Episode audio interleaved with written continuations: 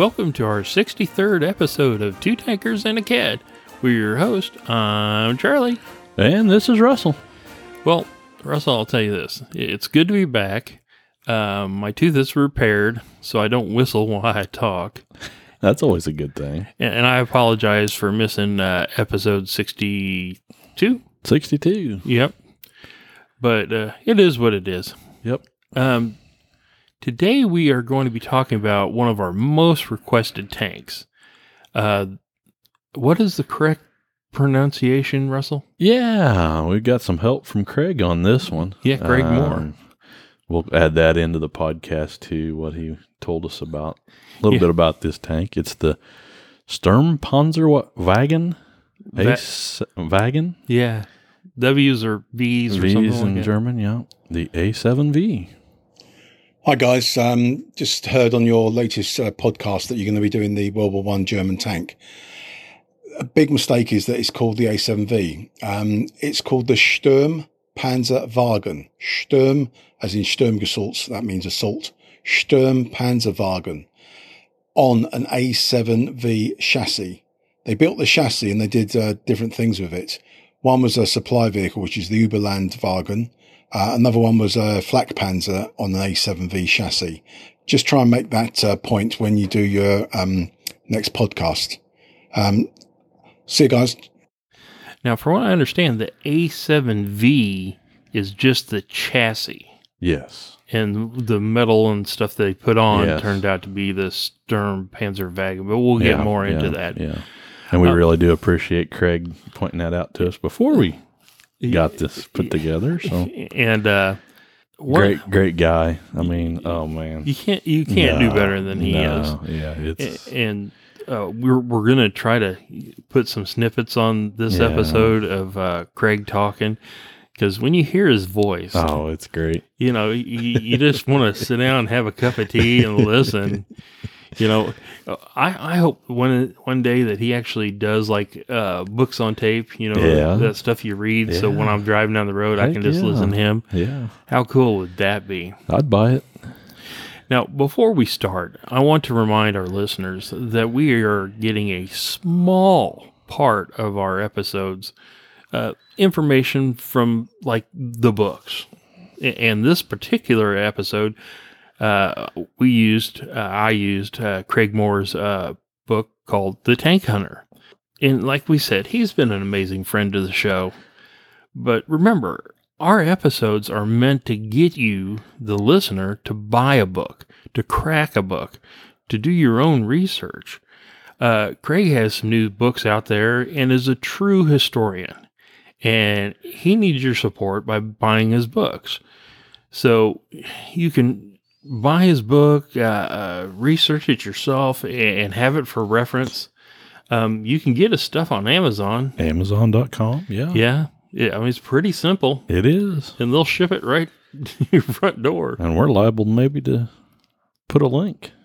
Oh, that's a genius idea. Okay, so one of the main reasons we haven't jumped on this uh, A7V um, Sturm Panzer Wagen i- is because uh, Craig is the man, Yeah, and we know he listens to the show, and, and we're like, we're gonna have to say I know you are not getting everything that you need to know about this tank. exactly. So, uh, Russell, let's jump off and tell us a little bit about this.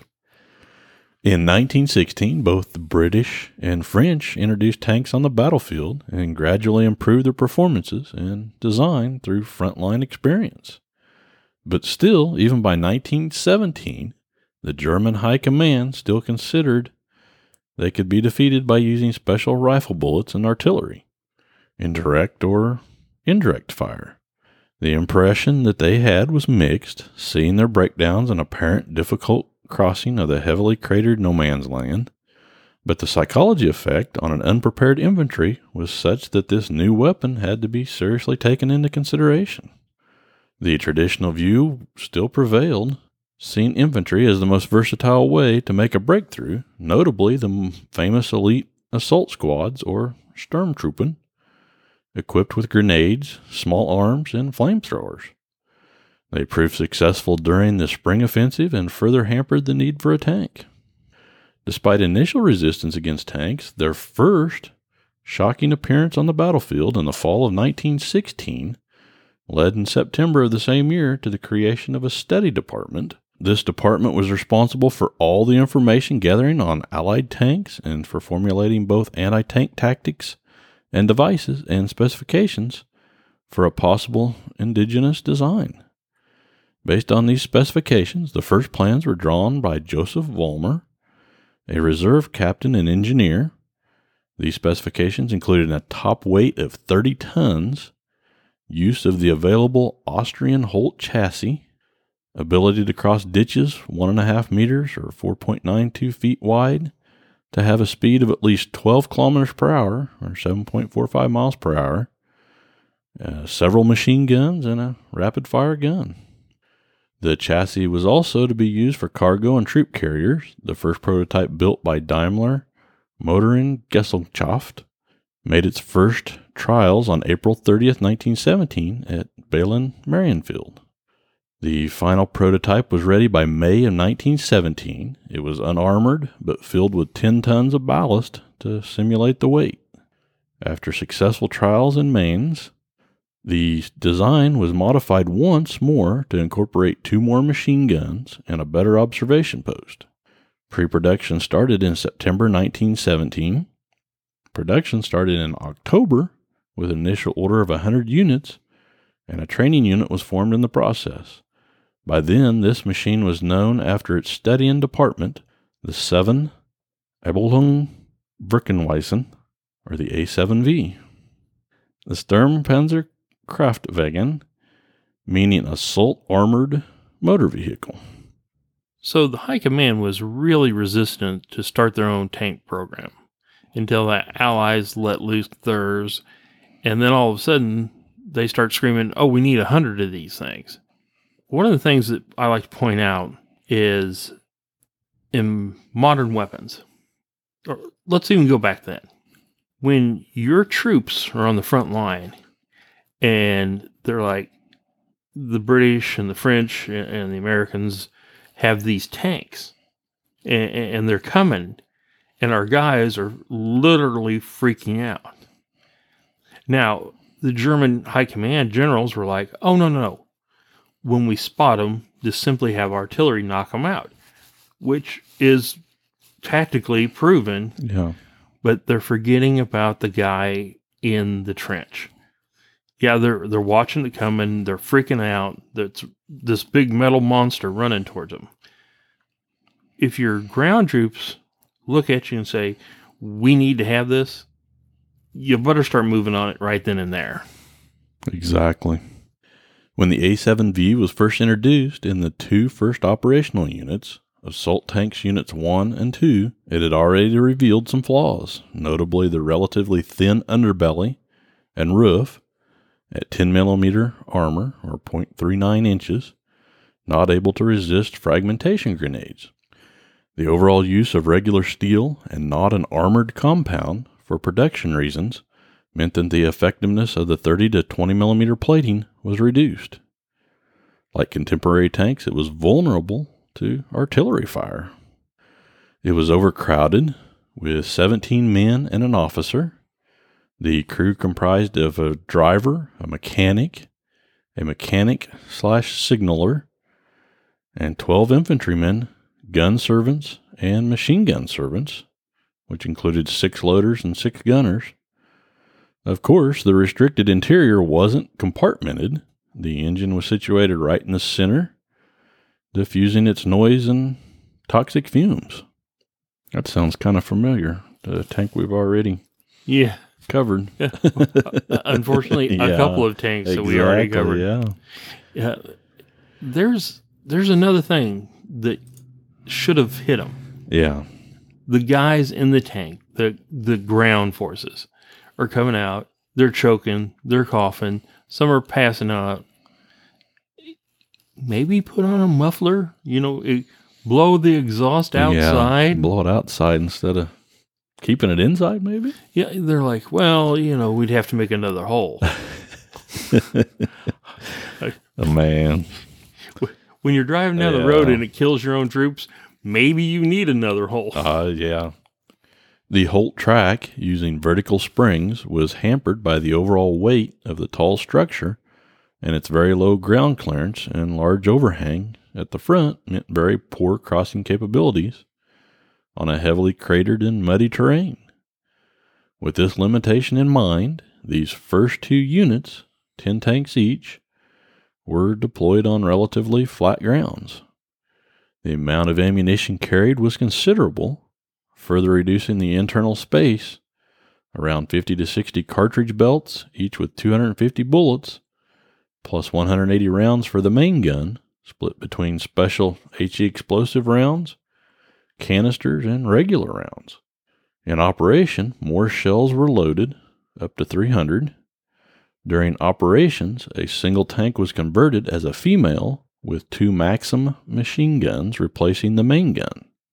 As initially no engine was powerful enough to move the 30 tons of the A7V in the restricted allocated space.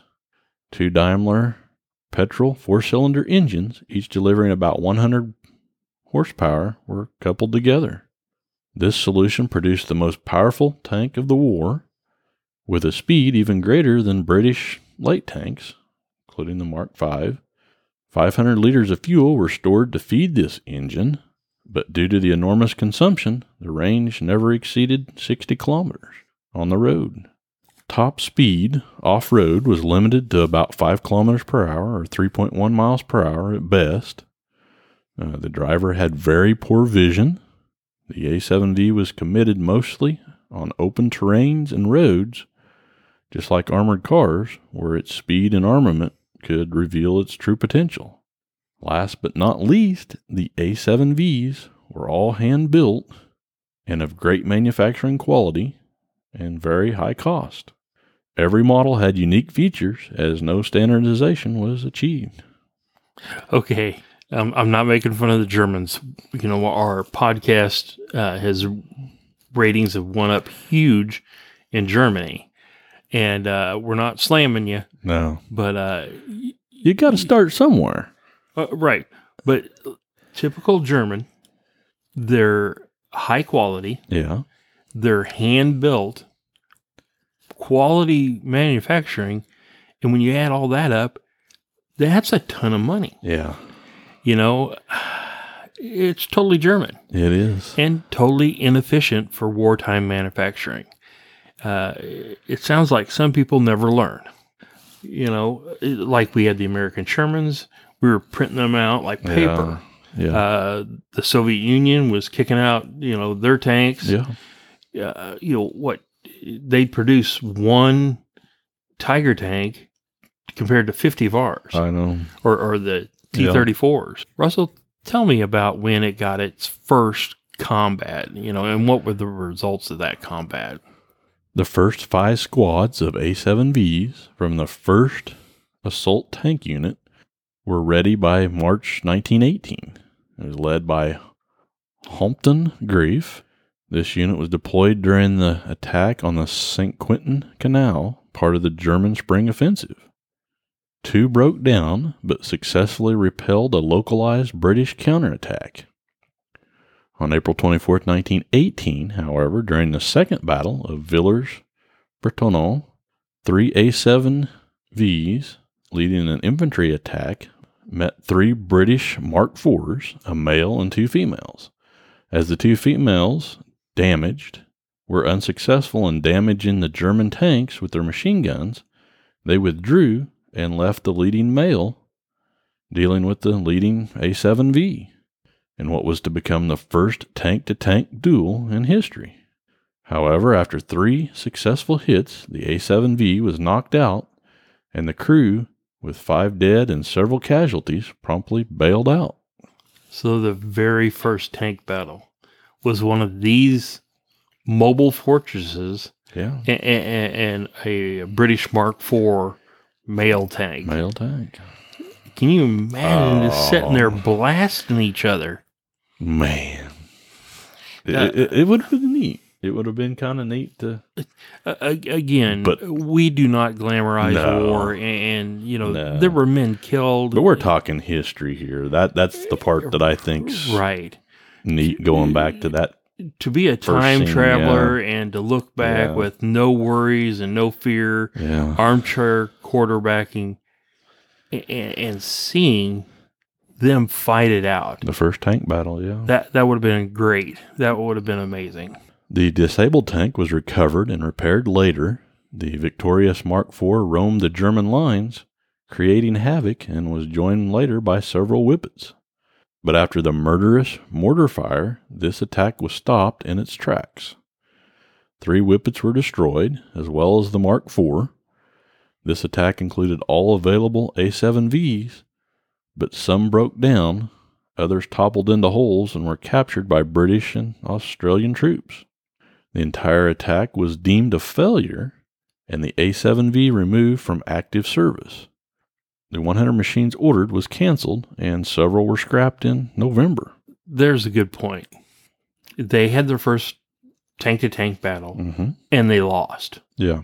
And, and two of them had broke down, like you were saying. Mhm. A- And then, you know, the Mark IV being the breakthrough tank brought in the, you know, whippets or what we were talking about. Yeah. And, and, and they're in there pushing through the lines, tearing them up. But then German command says, oh, let's use our mortars and tear them up. And they did destroy Sure. the Mark IV or a couple of whippets and Yeah. pushed them back. So the Germans tactically and strategically were correct Yeah.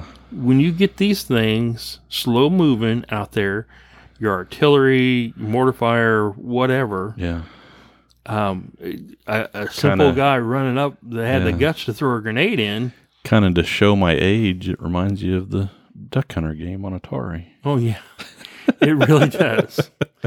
So, eh, as slow as these things probably were. yeah, you know, you just, Yeah. but the Germans high command was like, no, we can kill these. We don't need them. Huge mistake. Yeah. instead of having these field tri- trials, finding out why it broke down, improving, you know, what it needed to be improved, Yeah. because the British didn't stop theirs, the Allies didn't stop theirs. Nope. They were like, okay, we saw what happened. We're gonna we're gonna start making, you know, design changes and stuff. And who won the war? Well, anyway, let's let's go on, Russ. I'm sorry. The commitment of all available tanks with poor results increased the resistance from the German High Command. Some successes were achieved by the most numerous German tank in service during the spring offensive, the Beutepanzer Mark IV and V. Almost 50 captured British Mark IVs or 5s were pressed into service under German markings and camouflage. They showed the advantage of full length tracks over difficult terrains.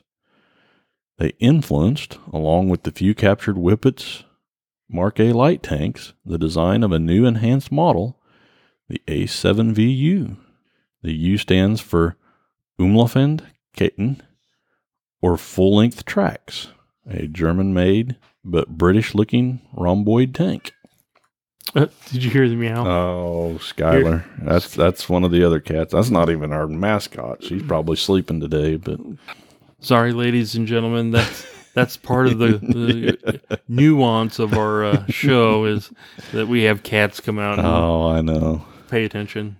Actually, with Lightning, um, she's only one of three cats that live here in this under this roof. So, yeah, the other two got one that's real vocal and one that's fat and lazy. Kind of like me. uh, no, I wanted to comment. You know, here's the German high command going, nope, nope, we're not going to do it. We're not going to do it. But they see the British Mark fours and five, and they just repaint them and say, okay, the grunts on the ground say, fine, if you're not going to build these things and you're not going to help us out, we're going to take what we get and we're going to turn it around and put it back at them. And what's funny is if you look at World War II, they did the same thing. Exactly. They yeah. grabbed T 34s, Yeah. they grabbed Shermans, they grabbed whatever they could. They did. The guys in the field repainted them and Yeah. put German markings on them and said, head them out. Use what they get. That- they could find. Yeah. That tells you something. You know, when the American army goes forward into stuff, we'll we'll press other tanks into service for right then and there. yeah. You know, uh, like the American Tiger II or King Tiger tank that we Mhm. took.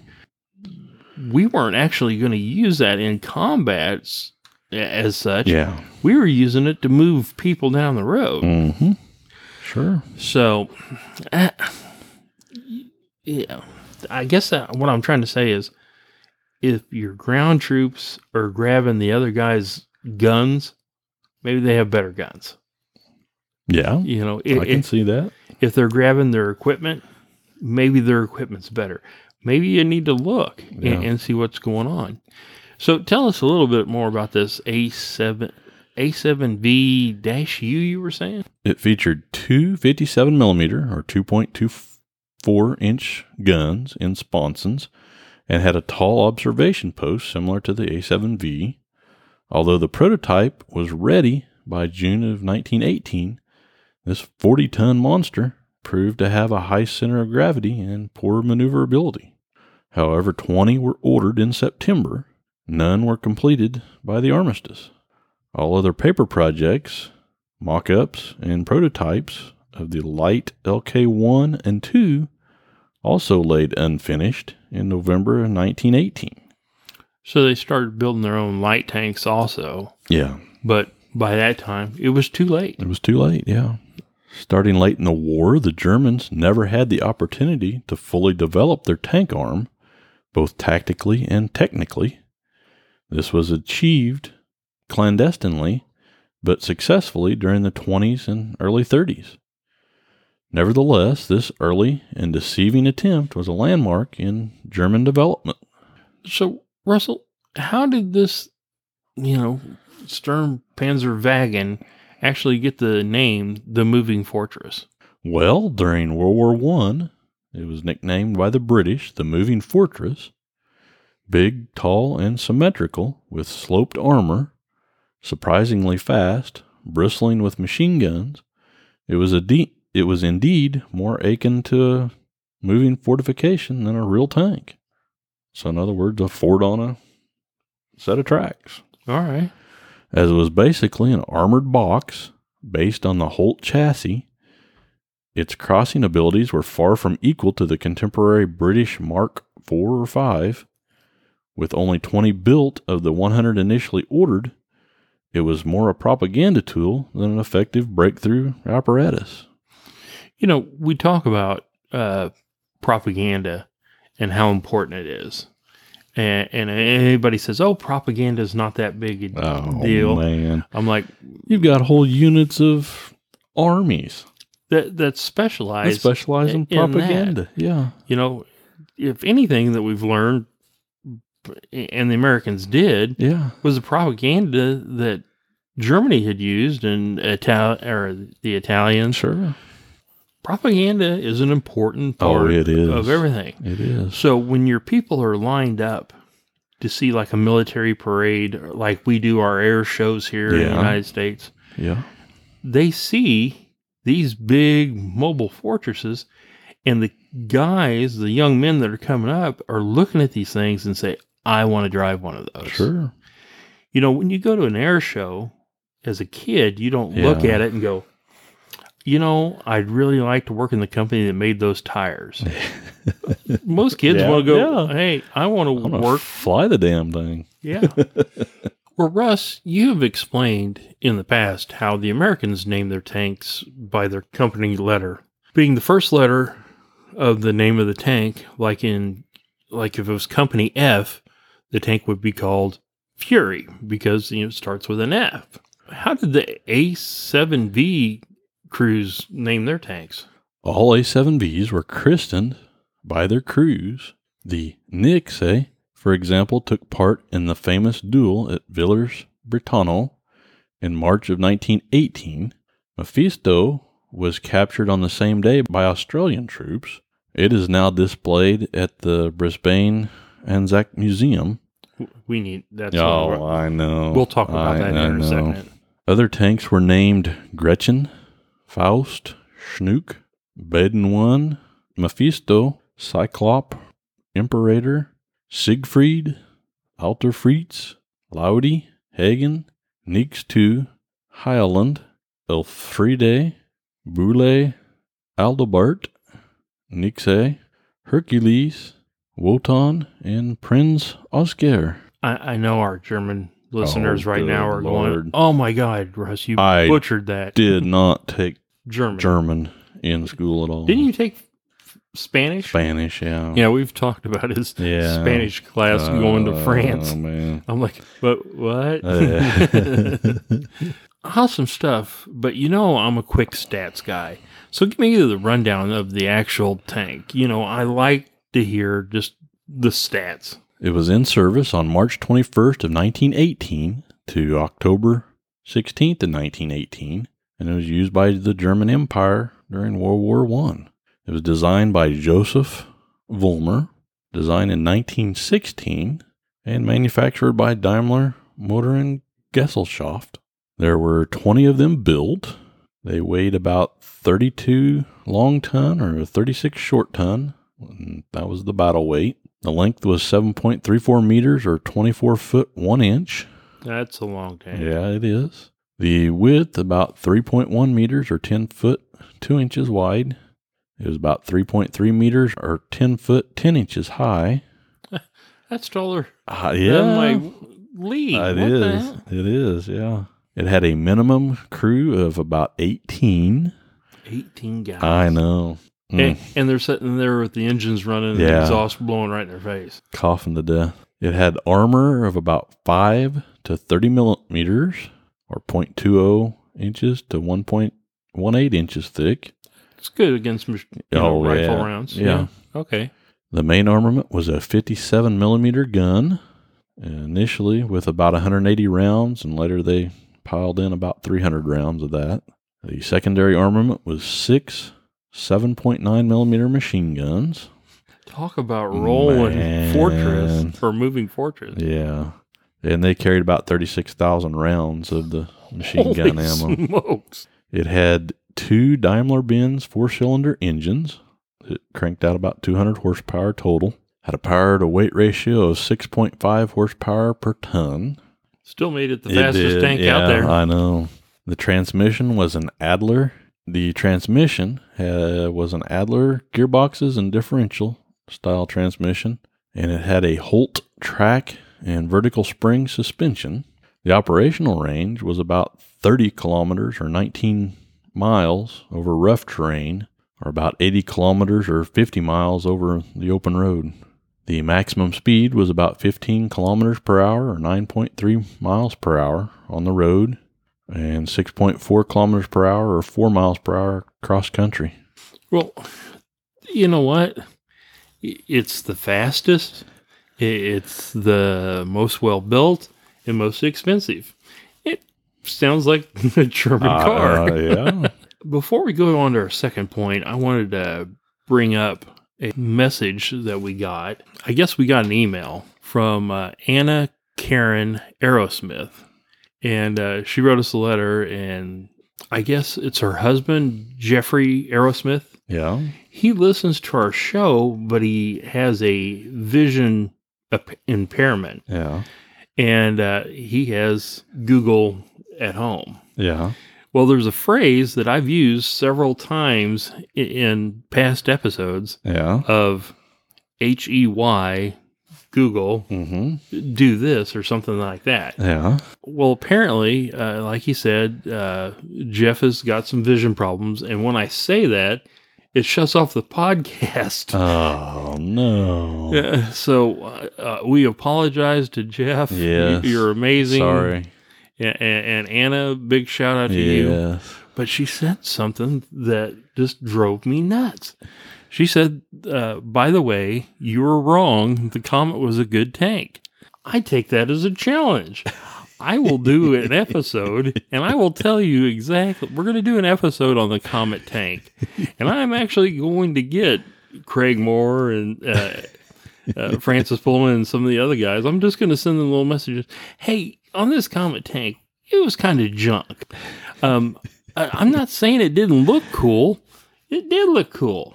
But I think our next episode, I'll just give, you know, uh, Yeah. Craig a little heads up. Hey, tell me why this uh, Comet tank wasn't as good as, you know, let's say some of the others that were in mass production. that way. And Jeff, thanks for thanks for listening, man. That makes yeah, Yep. folks like you that makes this show a success. Yeah, absolutely. And uh, I'm sure uh, Anna will go to New Zealand and meet Tony's Oh, wife, yeah? and they'll both come over here Yeah. and beat me with rolling pins Hey. now.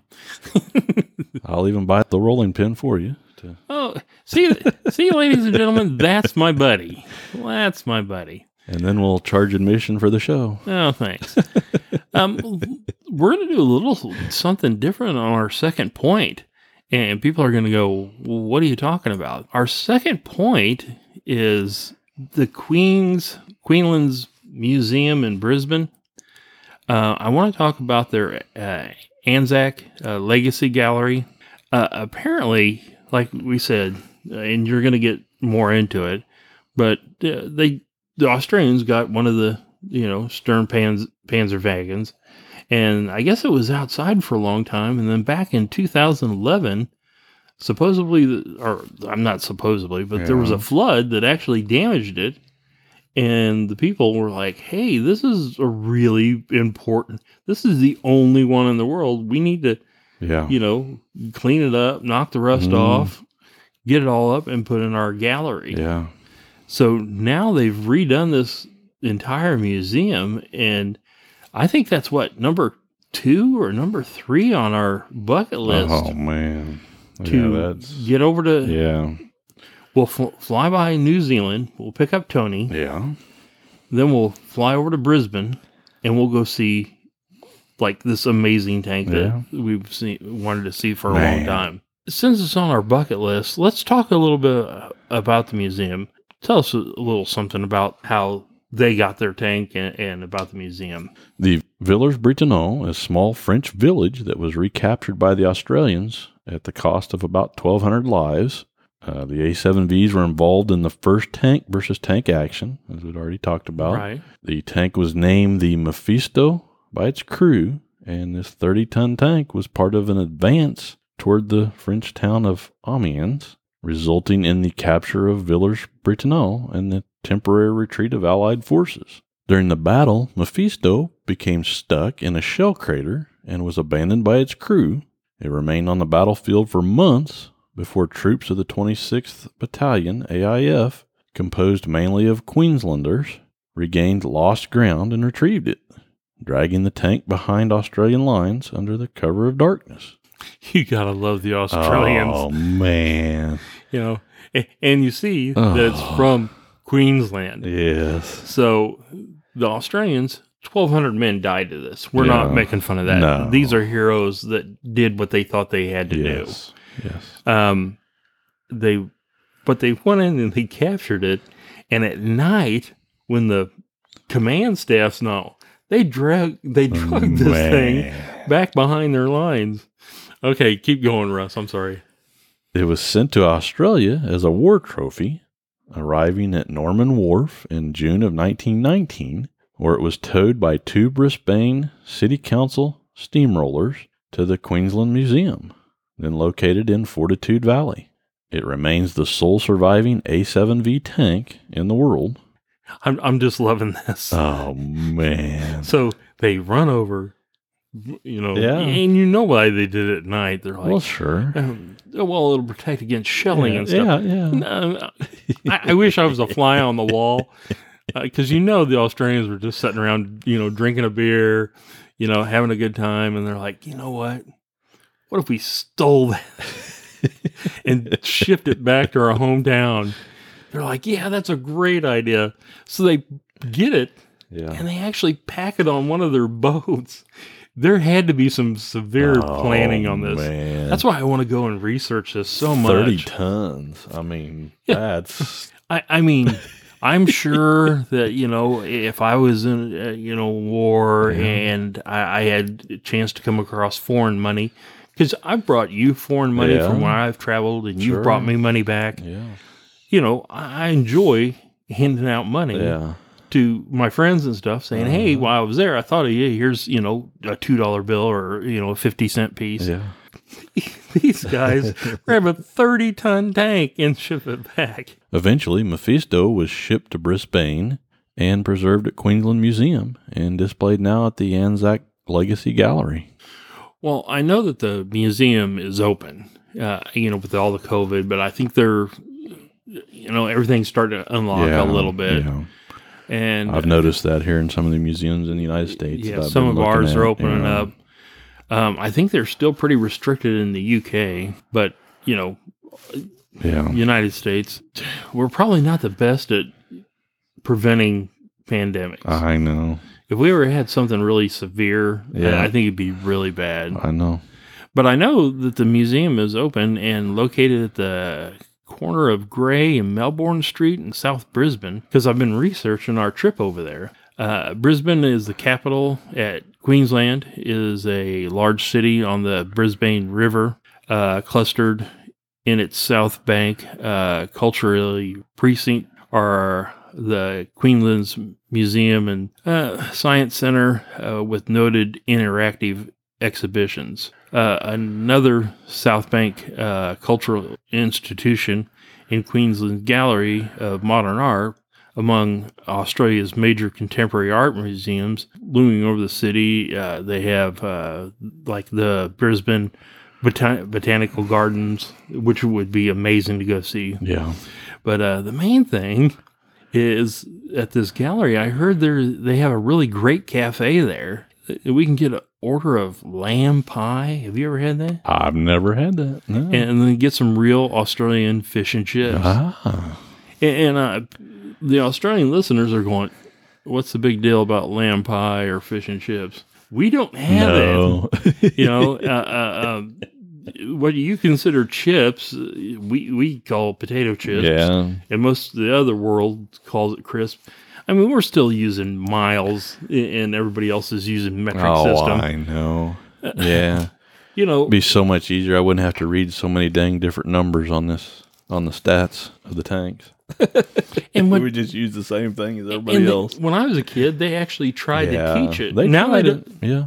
They don't do it now. That was back in about what the mid seventies, early eighties that they tried to teach us the metric system and I remember having the meter stick in the classroom, but I don't I bet they don't even do that anymore. No, they. I've talked to uh, some of the professors and teachers. Yeah. They don't teach it over here. Yeah. They don't even teach what how to like give your signature Yeah. or what we called cursive writing. They don't even teach it. Yeah. So you're not teaching measurements. You're not teaching how to sign your name, Yeah. but but you can still play a basketball game and, and lose and still get a trophy because I know. everybody got a participation right. trophy. What I don't want to comment on, I, it's a rough can of worms to open up. but we got to go to this cafe and get some lamb pie. And if you're ever in Kansas City, check out the World War One Museum and check out their little cafe with their crap on a shingle. Uh, yeah, and, and, and their trench hash. Trench hash. you know, if we can ever trick Craig Moore or some of the guys Uh-huh. coming over, we're Yeah. going to take them there. Yeah, that was interesting. Get some food. Yeah, Charlie and food. we suggest before hopping on an airplane to fly out there, you call the airlines and see what you need to travel to Bis- Brisbane. And of course, contact the museum. Uh, we have found if you talk to them beforehand, they will show you stuff that you normally would probably miss. You know, and that's one of the things since we're what we call keyboard historians. Yeah. You know, we would never claim to be real historians. Yeah. Now, we will claim to be keyboard historians, I tell you what, if I was a millionaire, I'd probably have my own degree. tank and- museum and Absolutely. be a historian. but the whole But unfortunately, I have to still Work to live. Russell still has to put on a badge and a gun Oh, and go out there every day and deal with, well, the you- war on the streets, folks. Yeah. uh, let's do our messages, shout outs, and then our Patreon stuff. Yeah, I've got one more thing. I kind of want to do a a little segment on current news Okay. to do with armored vehicles and tanks and that kind of stuff. Yeah, I'd Some like of the stuff that. that's out there today that's going on that may pique some interest on on folks. I got my new uh, classic military vehicle magazine in the mail yesterday, and Doesn't Craig write for them? yeah, he does. He writes a few articles and Oh, awesome. very very interesting magazine. I mean, if you if you like printed magazines and that kind of stuff, go out and search for them on the internet and subscribe to it. it it's it's awesome. I just look at the pictures. Oh, I know. oh, and it does have some really neat pictures in it too. But no, I wanted to mention that in this particular magazine this month, they uh, talk about that the BAE Systems awarded life extension contract for the Swiss CV90 combat vehicle, Wow. one of their modern combat vehicles. They're actually tracked vehicle. A recently announced life extension program for the Swiss Army's CV9030 will keep the 186 vehicle fleet in service until 2040 and significantly improve the platform's ability in certain areas. So they're spending some money to Keep that fleet going. yeah keep their fleet going. I don't think we've do done upgrades. on that. No, we haven't. Have to put that on our list. All right. And uh, but no, they're wanting to. There's a lot of improvements they want to do, uh, mainly in the areas of optical, electrical, and electronic components. Um, they also include the installation of active damping technology, which reduces wear and tear and minimizes long-term repair costs and improves speed and ride comfort. So give them a little bit more comfortable ride.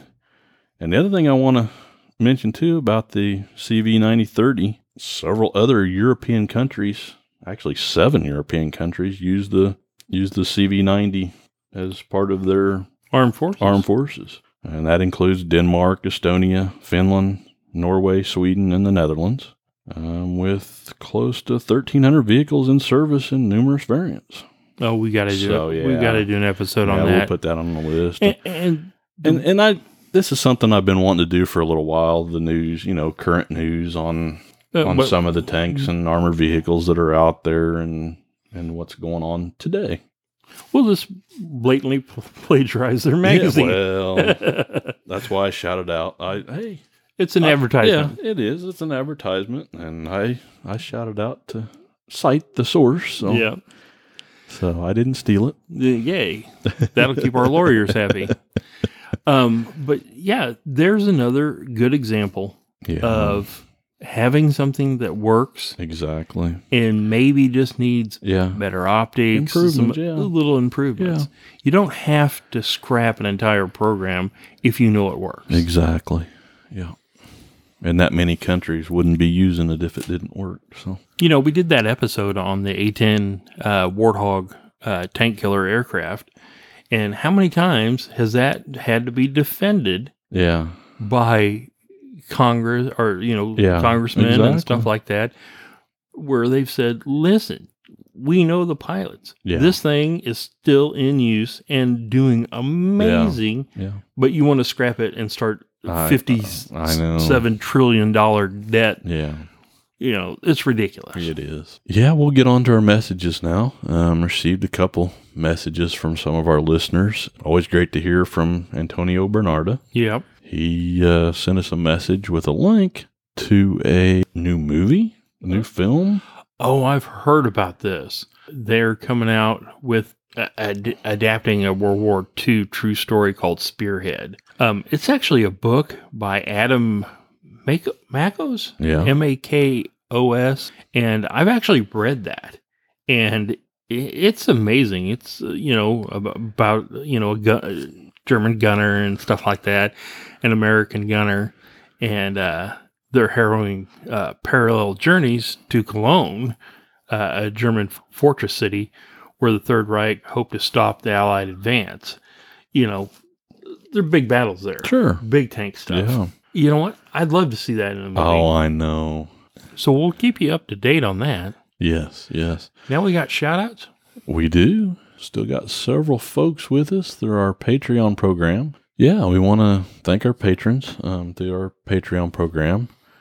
Um, Kim and Eric Shearer, thanks guys for still being with us and your support. We got Riley, Yeah. outstanding guy, Yes, yes. Uh, Razbaz, 18, still with us. solid dude. Oh, he is.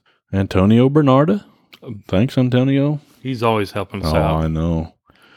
Uh, Slam Jamington, Alejandro Martinez, ODS Theron, and of course Rick Schmidt. Rick Schmidt. we love Rick. Yeah, I mean, thanks you, thank you guys for your support. We promise to do our best to get some more content out there to our patrons. Um, We- we really we've need been to do that. in that area, and we do apologize for that. But Um, we lead a couple of busy lives here, and we're we're trying. we really are Yeah, with my book that I'm writing and you working 12 hour shifts. Oh man, It's really hard. Yeah. A- And, you guys that are actually paying, Yeah. you know, Yeah. and helping us. very much appreciated, and I, I promise we'll put that money to good use. And Yeah, we're actually be thinking about finally getting a service Yeah. called Ringr, ringr. Um, been can looking into that to where we can do some actual sit down interviews. sit down interviews on online and You know, and the pro- hopefully be my, my deal is with that the reason we haven't done that yet